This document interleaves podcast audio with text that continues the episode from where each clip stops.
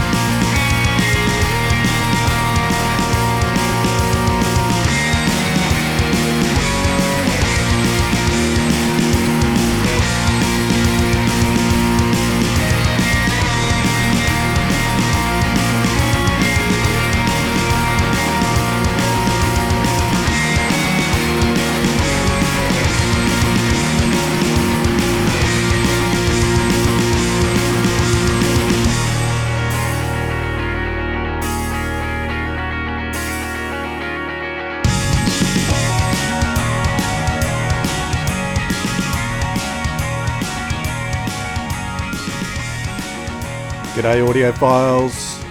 Welcome back. Uh, this is another episode of the Sirens of Audio. My name is Dwayne. I'm your host, and this time we will be discussing the latest Big Finish monthly range release, number 264. Ooh, only 11 to go before the monthly range is finished. It's one that I've been following for a long time, but I do understand why Big Finish have made the decision to go in a slightly different direction to the the regular monthly releases and package things a little bit differently, make things a little bit easier for us consumers uh, with such a backlog of material. I, I do understand what they're doing. So many of us were wanting them to go to 300 just to round it off, but that's just for us, for us fans who like to have round numbers and go a little bit crazy without them. I'm going to have joining me very shortly um, the writer of this month's audio, Scorched Earth. That is Chris Chapman. I was very privileged to be able to have a chat with him, so going to be able to share that with you in just a moment. Speaking of Chris Chapman, we all know that Chris is involved primarily with the documentaries on the Blu ray extras and DVD extras and has been for quite a number of years now. And I heard Chris do a podcast recently, I think it was in March this year, on a podcast called Something Who. So I recommend you uh, go back and listen to that. They've put out a few episodes since then, but listen to Something Who. It's somethingwho.podbean.com. Get over there and have a listen to that. It goes really in depth into Chris Chapman's work on the extras. Going to be covering that a little bit in today's episode, but mainly talking about Scorched Earth and his writing work for Big Finish. He's got a feather and a few caps, has our Chris Chapman. So let's have a listen to the trailer for Scorched Earth right now. From Big Finish Productions, Doctor Who, Scorched Earth. Doctor, this is my time, isn't it? France during the war. Uh, my dear Constance, we really should be going. No, Doctor. Tell me, is this it? Is this the end of the war? Do you hear that? It's like an animal. Shut up! Run faster! I can, I can feel the fire. Please, please don't.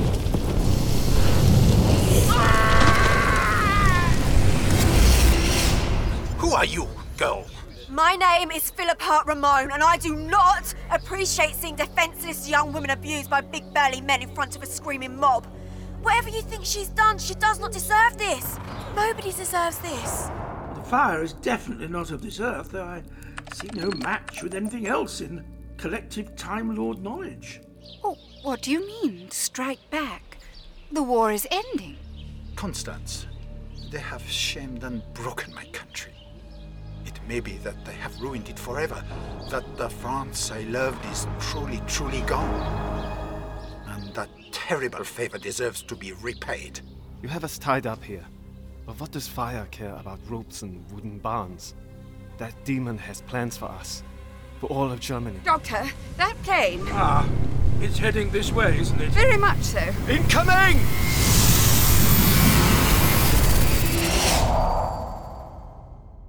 Big Finish. We love stories. I'm speaking with Chris Chapman. He's the author of this month's Big Finish monthly release entitled Scorched Earth. Hello, Chris.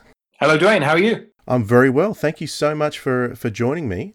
at this beautiful time of the evening for you in the UK. and first thing in the morning for you, I hear. I'm so sorry you're up at 4 a.m. to, to do No, this. that's call. I okay. should have said The- The time zone first. I'm sorry. The things we do for the love of Doctor Who, eh? Absolutely. So you're known primarily in Doctor Who fandom. We see your name come up a lot on the documentaries, Blu-ray features, other DVD features, and we've seen your name out there for many years. Um, how did you get into that in the first place, Chris? I, I guess I kind of grew up. I've, I've been a fan of the show since uh, the kind of late Colin, early Sylvester years. So I was I was kind of a fan who grew up when there wasn't a lot of Doctor Who on telly uh, after '89, uh, and grew up as a massive nerd for telly and for movies, and ended up. I thought I was going to be a, a movie journalist. I thought I was going to write film reviews for Empire or something, and and actually ended up becoming a, a TV researcher uh, and working for Channel Four on archive shows. They used to do these hundred countdowns, like the hundred greatest family films and so on, which which can which actually was really fun because I got to meet a lot of my heroes, people like Ray Harryhausen. You know, we got to film with and and and learn all about these these worlds and these films, and and I started directing, started directing for telly, and then realised, blimey, the the Doctor Who DVDs they've got special features, haven't they? And people like Ed Stradling and Richard Molesworth and Steve Broster were making documentaries, and I thought, well, I'm I'm doing this for a job. Why aren't I doing the Doctor Who ones as well? Because I love Doctor Who, and uh, and so in about 2008, I started pitching to Dan Hall uh, and started making documentaries, and we did about 40 docs on the DVD range, and then it all ended, and you know we released it all. There wasn't anything left, and then uh, I kind of got this uh, call from Russell Minton a couple of years ago to say, "Why don't you come and do the Blu-ray docs?" and and we're we're in the middle of doing them. Really, we're very busy, and and it's a great gig because you're given a lot of creative freedom to explore Doctor Who in in ways that kind of push the boundaries a bit and hopefully feel quite fresh and and and fun. But it's from the heart, you know. And and actually getting into Big Finish from there was completely corrupt, you know, on every level. And that I worked with Nick Briggs a couple of times on the documentaries. I got him to do the voice of the Daleks, and the Daleks narrated our Death to the Daleks making of. And uh, Nick did it all in character and was amazing about it. Was lovely about it. And I said afterwards, "Do you think I could ever pitch a big finish? Because I've I've written, you know, for, for the screen, and I, I sent him a short a, short film that I'd written that had won a few awards, and he was lovely about that. And uh, he let me pitch. And then I didn't pitch for two years out of busyness and laziness and, and fear. Uh, and then I pitched the memory bank to Alan Barnes, and luckily Alan was trying to find stories for a anthology set all about memory. So it was purely uh, good luck, really, good luck and corruption mixing together to get in on the uh, on the audios. But I've loved it. I've done about, I've worked on about nine or so now over the last three years or so, and it's been an awful lot of fun. I really enjoy them definitely. So it's nice to mix it with the documentary work because on a documentary, I love it, but you're often crossing your fingers and hoping that somebody might say a certain type of thing or react a certain type of way. Sometimes they surprise you, you know, absolutely, but you're also kind of hoping, I hope they give me that. I hope they give, I hope they articulate that. And then you come off one of those shoots into a, a script and suddenly you can make the characters say that and you can be a bit of a of a fascist really and and and force words out of somebody's mouth. So i find it quite i like to go from one to the other uh, and uh, and bounce back and forth. It's quite nice. So documentary i think you learn about life and then scripts you can kind of channel what you've learned into a story you know. So it's a nice balance i hope. Definitely. Yeah, meeting Harryhausen as a as a classic uh, film fan, that would have been such a thrill. Yeah. Oh, I. I the weird thing is the the rest of the crew I was with weren't really that bothered. weren't that bothered, and I was kind of nerding out in the corner, going, "It's Ray Harryhausen," and the, he was in his. He must have been in his kind of mid to late eighties at that point, and he brought along a little black coffin about that big for the interview and and I said well what's that Ray what have you got in your coffin and he opened it during the interview and it was one of the original Jason and the Argonaut skeletons, the proper articulated skeletons that Jason has to fight at the end, and that amazing sequence. And and it was one of the originals. And he he took it out on camera and you could still move its limbs. You know, and it was that proper Wallace and Gromit kind of move it a bit, take a shot, move it a bit, take a shot kind of approach. So I was just like a pig in shit, really. I, I loved meeting uh, Ray and and so you know, really, it's that kind of thing. It's one the Doctor Who's. You know, it's most exciting when you get to meet your heroes and and then just hopefully put them at ease and have a fun time with them. You know, it's always always fun. Yeah, a couple of standouts for me in the in the Blu-ray documentary range would be um, the Matthew Waterhouse one for sure. Um, a lot of people talk about that. He's such he seems like such a lovely guy for for a poor actor who's probably had a lot of stick over the years for for his character. Oh. what a what a lovely guy. Yeah, yeah, yeah. Well, I think Matthew probably has had a bit of stick over the years. I think even at the time when the show went out, you know, I think there were some parts of the audience who I don't know, maybe saw themselves reflected in Adric or just didn't like Adric. And a lot of people love Adric, but he's always been Marmite. And I think uh, it was lovely making that film because it felt like we were peeling back a bit of a different level of Matthew and really getting to know him a bit better. And he, I thought he was quite zen in a way in that film. You know, he's very he comes across as a very contented, happy man. I think. I don't know what you thought watching it, but I just thought this is this guy's in a really good place, and it was lovely for Toby to kind of hijack that and kind of stow away for a weekend and and uh, and share that with him. Really. The other one I really enjoyed was the John Nathan Turner one, which I which I've actually spoken of previously on on the podcast. Showman. It actually was quite a stirring documentary on on because I'm sure when it comes to John Nathan Turner, he's a very polarizing character. You, there's a lot you could say about him, either one way or the other. But I think you put it in a very a very human way. Um, we got to see the man as a, as a real human being, and I, I think it it helped me personally relate to people like Chris Chibnall, who at the moment is receiving a lot of backlash from, well, has received uh, a lot of backlash from, from fans online, just as back in the day, John Nathan Turner got backlash too. So uh, for that case, for that purpose, I really enjoyed um, uh, Showman as well. Thank you, thank you. Yeah, I think I think a lot of the time on those films, and we did a similar kind of approach with the the Liz Sladen biography that we did recently at Our Sarah Jane. I kind of want those films to kind of walk you in the shoes of of those people. I, I don't really want to turn up and judge John or judge Liz and tell you exactly what kind of person they are. I don't want to write any voiceover for it that spells it out. I, I, just want you to kind of experience their life, and and and that's all the visual treatment that we do, where we return to locations and we glide through locations that are still there that were, you know, where John grew up or went to school or you know started at the BBC or whatever. And and I, I hope they are compassionate those films, and and the fact that we can, you know, treat a, a Marmite figure like John again quite Marmite uh, with you know compare that with someone like Liz who's kind of universally loved but hopefully we came at them with the same kind of fairness you know that you just say well let's just tell you what happened through the words of the people that uh, that were there and and let you figure it out you know let, let you decide. But I think John's life you know is a story of two halves. Is a story of an amazing rise uh, that tells you so much about telly and equally this second half fall that also tells you so much about telly. And that was what really attracted me to it you know the kind of the greek kind of epic of john's life in a way. It is a tragedy in a way that i don't think uh, elizabeth's life is a tragedy. I think elizabeth's life is cut short but has this amazing triumphant final act you know that makes it very powerful in a different way. So they were really you know i'd love us to do a lot more like that. Uh, i've said before you know that I'd love to do a, a proper big Pat Troughton biography, you know, real Pat one, and I'd love to shine a light on some of the the companions who died too young. You know, people like Michael Craze and Ian Marter. You know, and even lesser known people like kind of Adrienne Hill. You know, I'd love us to do something on really. Uh, so hopefully that's just the beginning of the Sherman one. You mentioned the Sarah Jane documentary, which I I haven't yet seen because um, I'm waiting. I'm waiting for the Australian release of the Blu-ray, which I don't think is an, is released until next month. So I haven't seen that yet. However, the big talk about that documentary was Tom Baker's reactions within it.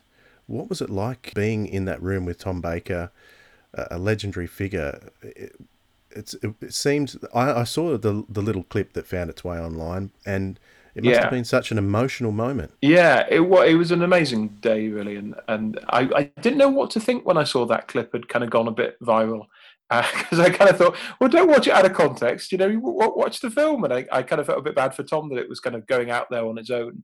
Luckily, people I think were being very sensitive with it and saying and feeling nice things in reaction to it, but I did feel for Tom a bit because I thought that's that's something that you kind of want the context for, I think which the rest of the film gives you. Uh, we had a lovely day with Tom. You know, we, we filmed him quite close to to his neck of the woods, and I'd interviewed him once before when we did a Shada making of, and he was on really good form for that. So I, I guess we all kind of went in feeling quite relaxed and not being too worried about you know you know, meeting a big hero or whatever. You know, we we just thought, well, it's Tom, and uh, you know, and if you if Tom wants to talk about something, he will. And if he doesn't want to talk about it, he just won't. His agent just won't say yes to the interview. So he does only what he wants to do. So I, I think you're guaranteed. If, if he does say yes, then he will engage and, and be and be on form. And we were just lucky, I think, that the subject we were talking about to talk about Liz with Tom is something he's so he has such attachment to the memory of Liz and to what she represents in his in his life in his Doctor Who time that I was just there, kind of gently prodding, and and and Tom just needed it needed to be guided from one bit to to the next bit. But there wasn't anything special that we did, you know, that I can lay claim to. I think Tom just uh, was in a really good place to talk about Liz, and I think it probably surprised him. I think to to revisit some of those memories. You know, we tried to talk to him about things that don't always get talked about that much, you know. So their Liverpool connection, you know, both being Scousers, but kind of sort of secret Scousers, you know, that you wouldn't necessarily realise immediately that they're both Scouts, and what it meant to them to go back and turn on the Blackpool lights, you know, just north of Liverpool when they were both at the height of their fame. So I guess we were trying to talk to him about things that he doesn't always get asked about. So maybe that opened up the conversation and opened up a few memories for him that felt fresh. And I think he really liked watching the clips again, you know, having something to bounce off. So it was lovely to put that together. And I think it's really struck a chord with people because we all, I think, you know, the vast majority of Doctor Who fans have a huge inbuilt affection for Tom. And when you see one of your heroes upset, you know, feeling emotion like that, I think it's it's very hard to watch. But hopefully in a in a good way because it comes from love. You know, it comes from the affection he had for Liz. It's not. It's not. Um, I don't think you're seeing Tom a broken man. I think you're seeing him remember love, and that's a beautiful thing that he let us see and let us put in the film. Because he could have easily turned around at the end of that interview and said, "You know that bit when I got upset. Could you not use that?" And and I would have had to have said yes. I would have had to say, "Okay, I won't then." Because I'm not I'm not an asshole. but, but but that was very good of Tom to to put that out there, I think, and and be happy for the world to see that. That that's certainly the impression I got. I didn't get the impression that he was heartbroken. It- well, as such, not in a negative way. It was a positive. I only saw it as a positive. Put it that way. Yeah. But do, do you see what I did there? You mentioned Big Finish before, how you kind of got in through the side door. I've been talking to you for about 20 minutes about the Blu ray releases, uh, and the Yeah. main focus that I wanted to talk about was this month's Big Finish main range release Okay. called Scorched Earth, which I, I took issue with because I once wrote a movie treatment called Scorched Earth, so I was wondering whether it would have been the same. I was ready. I was ready with my lawyers uh, on the side. Okay. But fortunately, no. It was it was it was completely different to my idea. However, this that's is good. the second. St- I don't know if you follow Big Finish uh, at all, particularly the monthly range, but this is the second one this year that is set at around about the same time. Earlier in the year, Helen Goldwyn wrote an episode called Subterfuge, which was set around the same time, but in England, uh, whereas this one's in France. So, was this a completely clean pitch by you, or were you given some of the basic bones to work with for this one? No, this one. I mean, it, it varies with my work on Big Finish. And some stories, like uh, I did hosts of the Wirrn for the unit range uh, and Warzone as well uh, with Peter Davison. That that that and on those, the script editors will come to me and say, you know, here's here's the bare bones. Could you do a unit Wirrn story, or could you do uh, a big big race of death with uh, with Peter? but on this one on Scorched Earth, I, I pitched it, it cold, uh, so to speak, and it's coincidence actually that it's ended up in the same year as Helen's uh, story. That I just think that's testament to the fact that particularly World War II is just an inexhaustible bed of of human stories. I think that we will never run out of telling stories about that era, and I don't think that's patriotism or sentimentality or nostalgia. I just think that it, an incredible millions and millions and millions of of incredibly powerful human stories happened in the space of six years, and, and I think we'll always be going back to them. But no, I, I uh, had a document of different story ideas, and and I was pitching one to John Ainsworth, the, the script editor on the range on, on the Colin's stories. And uh, I was saying the core of it was that my grandfather, Bill, had he, uh, he, he was born Walter Curtis, and like a lot of people in that generation, he grew up being known from a different name and became Billy and Bill. But Walter Curtis, as there is a Walter Curtis in the story, he in real life was late on onto D-Day. You know, he came in as a mobile radar operator. Uh, he landed on D-Day plus 27. I made it a bit earlier in the story uh, to D-Day plus 21, but he always used to tell me stories about how he he kind of he kind of missed the fight. Really, you know, he arrived and and all the bloody work had been done and his the focus of his job was to man the radar posts to report back about the fighters up in the air and they progressed slowly to berlin. And then he was around for about six months in the peacekeeping efforts kind of after the end of the war and he would talk about going into french villages and that kind of reception that they received. Uh, he had an amazing box of mementos that he kept of little things he'd found along the way and really interesting black market things like kind of German uniform in, insignias, you know, swastikas that the guys had had obviously been handing around in the mess, you know, and and and had brought back and and I just thought it was a really interesting period in, in time, you know, that feeling of what do you what do human beings do when the fight is is done but not quite done, you know, for France the the war is sort of over. You know, it doesn't end for months and it and for year, you know, for a year or so. But for those people in those villages, it must have felt like it was over after that occupation. And I thought there might be something interesting to write about about rage and anger in peacetime. And I guess this idea I've always clung on to that I genuinely, I've always thought that you can't. Uh, I really strongly believe that you can't ruin things. I think you can. I think things can be bad things can be happen and people can do bad things but i don't but i think the idea of being ruined the idea of something being made to be worthless and made to be ruined i reject. And i think there's always hope you know and it's always possible that something good can come out of something bad that something who seem somebody who seems bad is capable of good.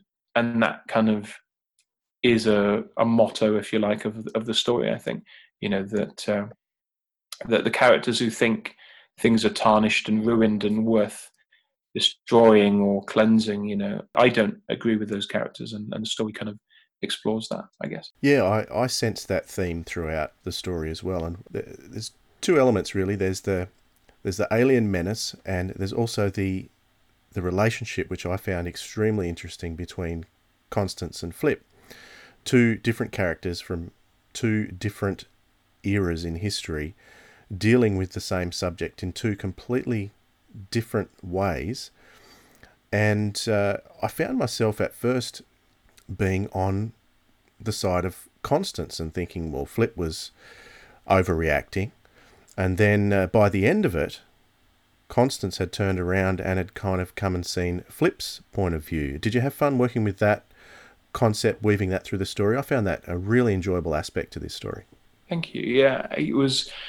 I mean, I, I wrote for Flip and Constance on uh, Colin Baker's story called The Middle a year or two ago, and I really loved writing for them. I listened to a lot of their other stories around that time, and I thought that it's it's lovely that they. I think I've always said that the when they brought them together as companions, that you kind of expect sometimes that they're going to emphasize, you know, the differences between two people like that and, and that they will fight or they will be jealous over the doctor or something and actually i love the fact that when they wrote quicksilver that they got on like a house on fire and they immediately had this this lovely relationship and it's kind of ever so slightly maternal or kind of big sisterly from constance but they kind of they're very much interesting equals, and they're, I think, delighted by the differences between them where they spot them. And I just thought actually it was a good time to to pitch a story that looked at the fact that they get on so well, but then to say actually these are two women from incredibly different generations, you know, uh, with incredibly different perspectives, and and wouldn't it be interesting to to tell a story that kind of revealed that to each other you know that they suddenly realized oh we do get on but we are really different aren't we? You know we, we come from really different worlds. And i think there is logic to what they're both saying. I think for constance you know some i saw somebody post on a forum they didn't think constance had previously had some kind of racism built into her you know that, that she didn't hate the nazis and i thought i kind of missed it because i'm kind of saying you know anybody living through something like world war ii has a, a, a completely understandable built-in hatred that will fester away and be a big part of their perspective. You know, you're not going to be able to live through something as awful as that and not resent your your enemy.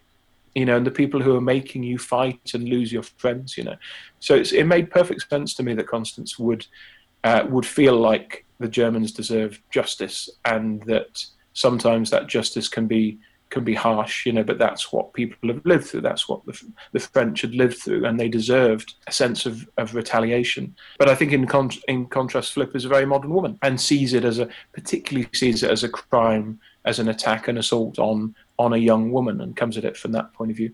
I hope that the story is balanced enough that you don't feel immediately that one of them's in the wrong. You kind of think, well, I, I get why you would feel like that. And that's the important thing. I'm not trying to say I don't want the viewer, to, the audience, to really feel like they have to join a side. I just want them to think, I get why you feel that way, and that's how the Doctor feels. He's kind of he ultimately would preach compassion, I think, in every circumstance, and uh, and so ultimately he wants Constance to let go of hate because the Doctor's not.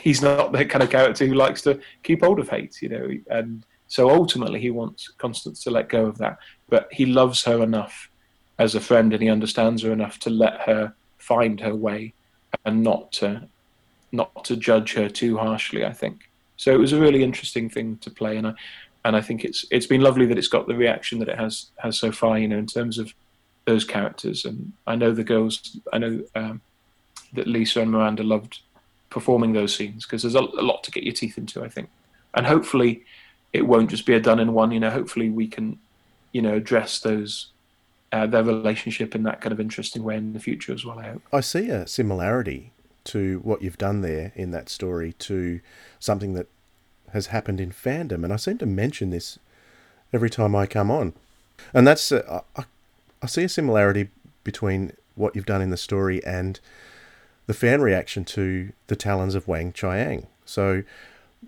people in those days, in the 70s, when the talons of Weng-Chiang, and even myself, I'm a slightly older generation, we never thought a second thing of it. But the younger generation these days uh, seem to be quite outraged at uh, some of the contents of, of Talons, which to me and many other fans is like it's like the holy grail of Doctor Who stories.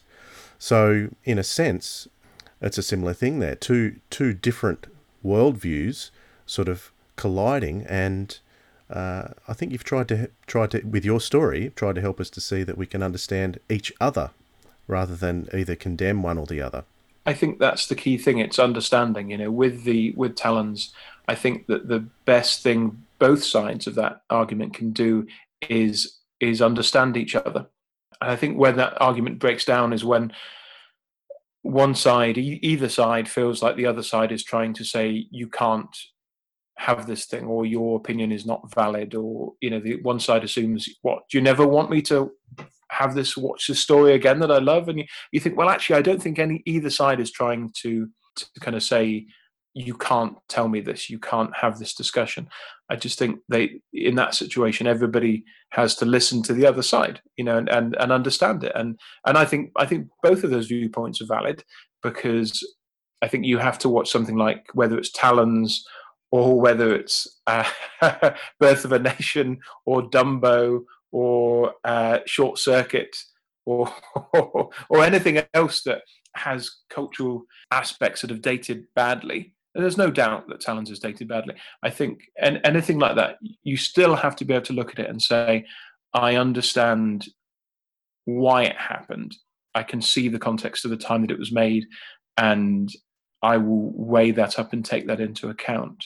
But e- equally, I think people reacting to it now are having a modern perspective on it, and you always need to be able to encourage a modern reading of your piece of fiction or whatever it is. You know that keeps things interesting. You can't say all the opinions about Talons have been had. Everybody needs to shut up now. You just have to keep listening to what how a, a text is being read for a new generation. You know that's how this works. So yeah, I, I, maybe it is is quite similar because I think my message would be: Can you just listen to each other? Can you just try and understand each other a bit better and not go to extremes on this? Uh, because you both deserve to be listened to, and that's the way I'd feel about Constance and Flip as well. That they do both deserve to be listened to and understood. What's it like writing for Colin Baker? You've written for three different Doctors now. I don't think we've seen your Tom Baker episodes released yet, but out of the three, what's how would you compare uh, writing for Colin as opposed to the others? I really like writing for Colin, and I think there's always going to be a, a connection in my head because Colin's the first Doctor I ever remember watching on telly, and they're very. Uh, I was very young. I think I must have been four when Trial of a Time Lord was on, and I have very vivid memories of people of that, particularly that woman at the end of Vervoids two when she they go in and she's half Vervoid down the middle.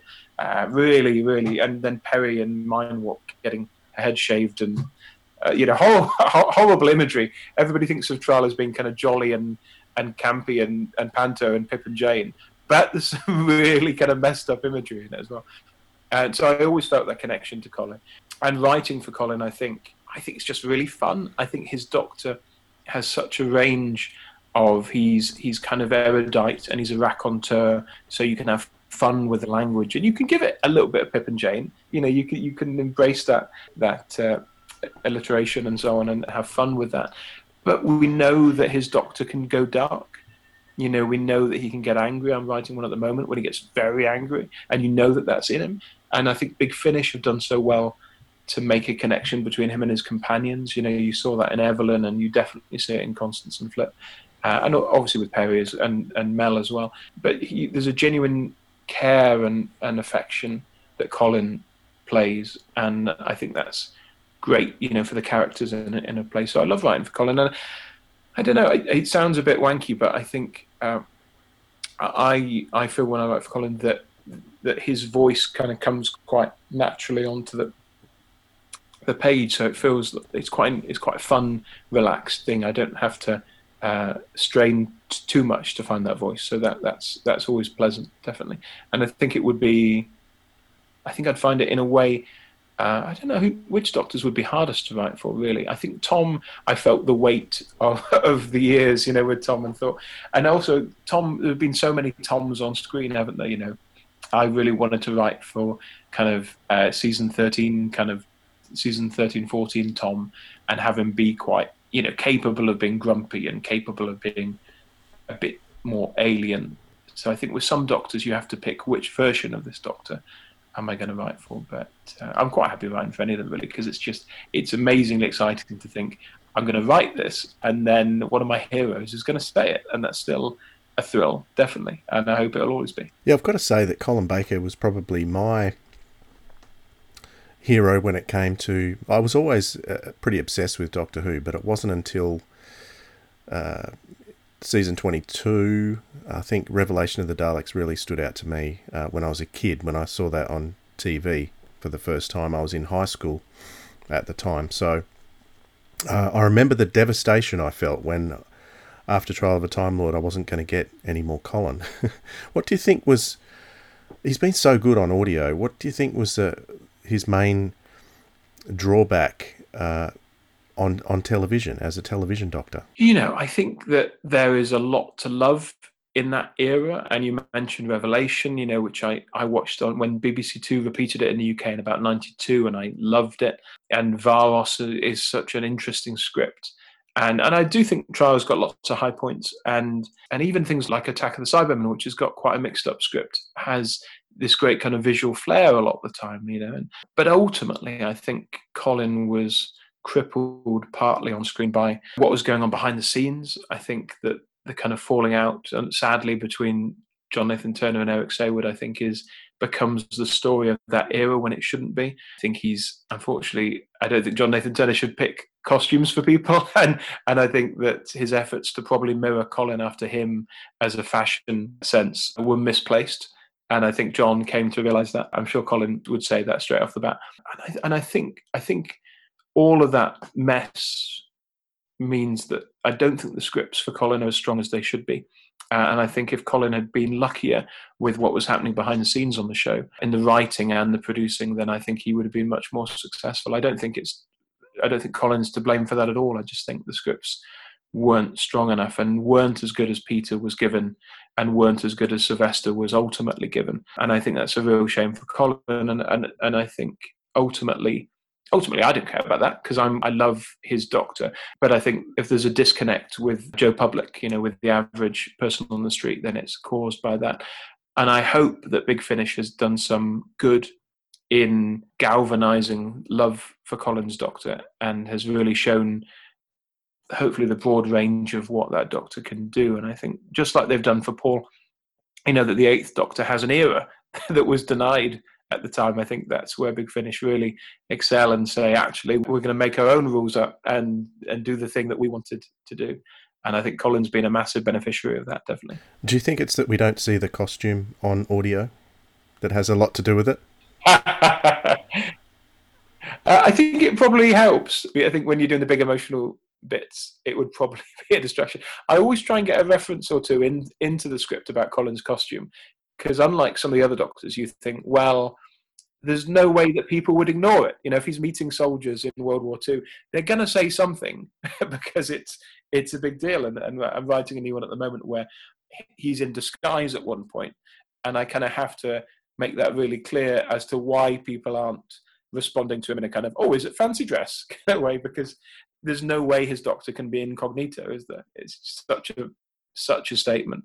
But I think, yes, I know Colin has said he, he would have loved a, a stripped back kind of black costume, and there's the later kind of blue costume, the blue version of his coat that's used in, I think, it's, did it start in the comic strips and it's ended up going into a few different bits of media. I wouldn't change his costume now. That is Colin's Doctor, but it's it would have been fascinating to see a more subtle costume, maybe along the lines of what Sylvester ends up in, minus the question marks. You know, I think it would have been really interesting to see Colin.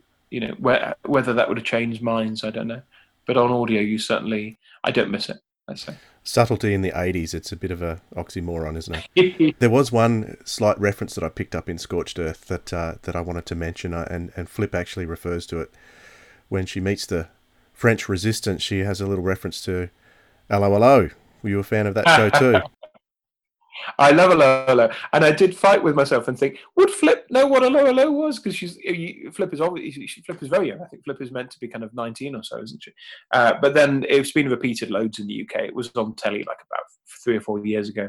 So I'm assuming Flip's parents probably watched it and sat her down in front of it. And it's enough of a cultural reference point. If she'd said, if she'd made a Secret Army reference, it might have been a bit more unbelievable. But I, I love Hello, and I thought it's good to kind of invoke it in this kind of story because I think the viewer will immediately think French resistance, French village, cafes and stuff. Oh, it's very 'Allo 'Allo, isn't it? So I thought I'll cut them off at the pass and uh, get it in there as a reference. And there's a lot of things I'm kind of referencing a, a bit. I mean, I I went back and I, I'm a big World War II buff anyway, but I reread a lot of Antony Beevor and stuff like that, and rewatched certain episodes of The World at War and other docs I could lay my hands on. And the other thing that ended up being a really big ref- reference point was uh, the great, really misunderstood but amazing uh, Michael Mann film, uh, The Keep, from 1983.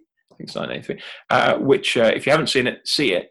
Seek it out. It's quite tricky to find, but it's Michael Mann's second film that he made uh, straight after Thief, but still about well about a decade before he made Heat. And the really interesting thing about The Keep is it's set in, I think it's in the Carpathian Mountains, I think and it's all about a, a battalion or platoon of Nazi soldiers who come to this castle, to this keep, and find that it's haunted by something that kind of sees their their sins, you know, and sees their evil and, and does something about it. And I thought the really interesting thing about the film is that for the most part of that film, barring Scott Glenn's kind of wacko character, most of the, the main characters that you follow are these German soldiers, and I think it really had the film has a very balanced attitude to them, which I agree with. You know that it doesn't say German soldiers, the average German soldier, doesn't say the average German soldier is evil.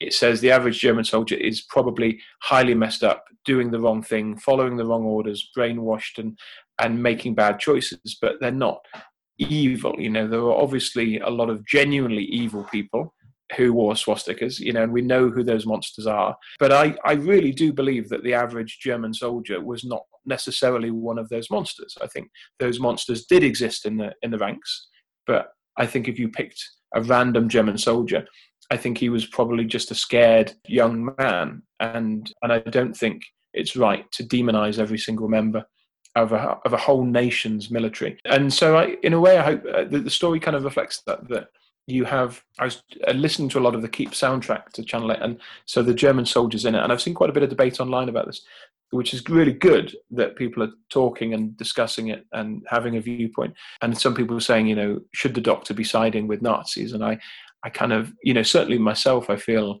those characters in the in the in the script we're not saying I'm certainly not saying that they are evil because I don't I don't believe that you know I don't believe that they were necessarily evil, but they are they they admit themselves that they have done awful things and they have sins and crimes that should be accounted for. And the doctor comes into it with his normal compassion of saying, you know, Nazis aren't, you know, every soldier wasn't a Nazi, but the soldiers kind of correct him and say, actually, you know, we, you're being a bit childish about this. We, we, we know what we've done, you know, we know that we've committed crimes. And so they, they're living with that sin, and the fact that the fire demon is chasing them is kind of a metaphor for that guilt and that responsibility for what they've done. But I also wanted that sense that it is still possible for somebody who's committed awful acts to to do some good and to not correct or fix or remove their guilt, but to do something that, that helps and not to be lost, you know, not to be ruined. I saw somebody say that um, that they were assuming they were high-ranking soldiers because one of them ends up in a in a in a car that he says he drove into Paris, but but actually, you know, they're not intended as high-ranking soldiers. That one of them's an officer, the others are, are just normal grunts.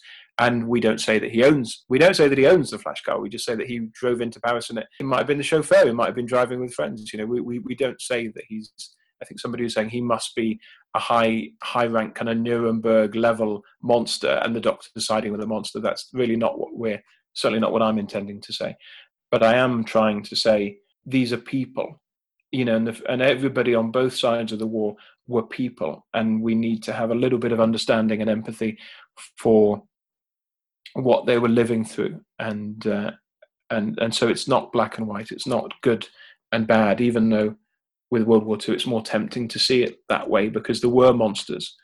There were more monsters on one side, absolutely, than there were on on uh, on the other side, and so it's tempting to see the whole thing as good versus evil. But I don't think it's that simple. I don't think it's ever that simple. And Constance says, you know, it's it's not black and white. It is messy, and and that's what we were trying to reflect. So I, I hope there's a lot of sources that I'm trying to put in there to kind of to get into the mix and and 'Allo 'Allo to come back to your question 'Allo 'Allo was was absolutely one of I would have probably put in a, a kind of good mooning reference if I thought Flip could have got away with saying it but uh, uh, I didn't go quite that far but I'm glad that you're been uh, that you're a lower low fan over in uh, Tasmania I would have loved to have heard Colin say you stupid woman yeah, that would have been good. You're a stupid. Well, I bet he, could do a good one of those. He well. would. He and would. of course, Carmen Silvera is is Doctor Who royalty as well, isn't she? She did too, didn't she? She's she in, did.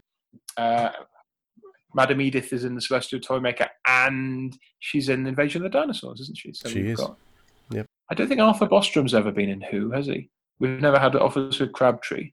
I don't think so. We had Guy Siner.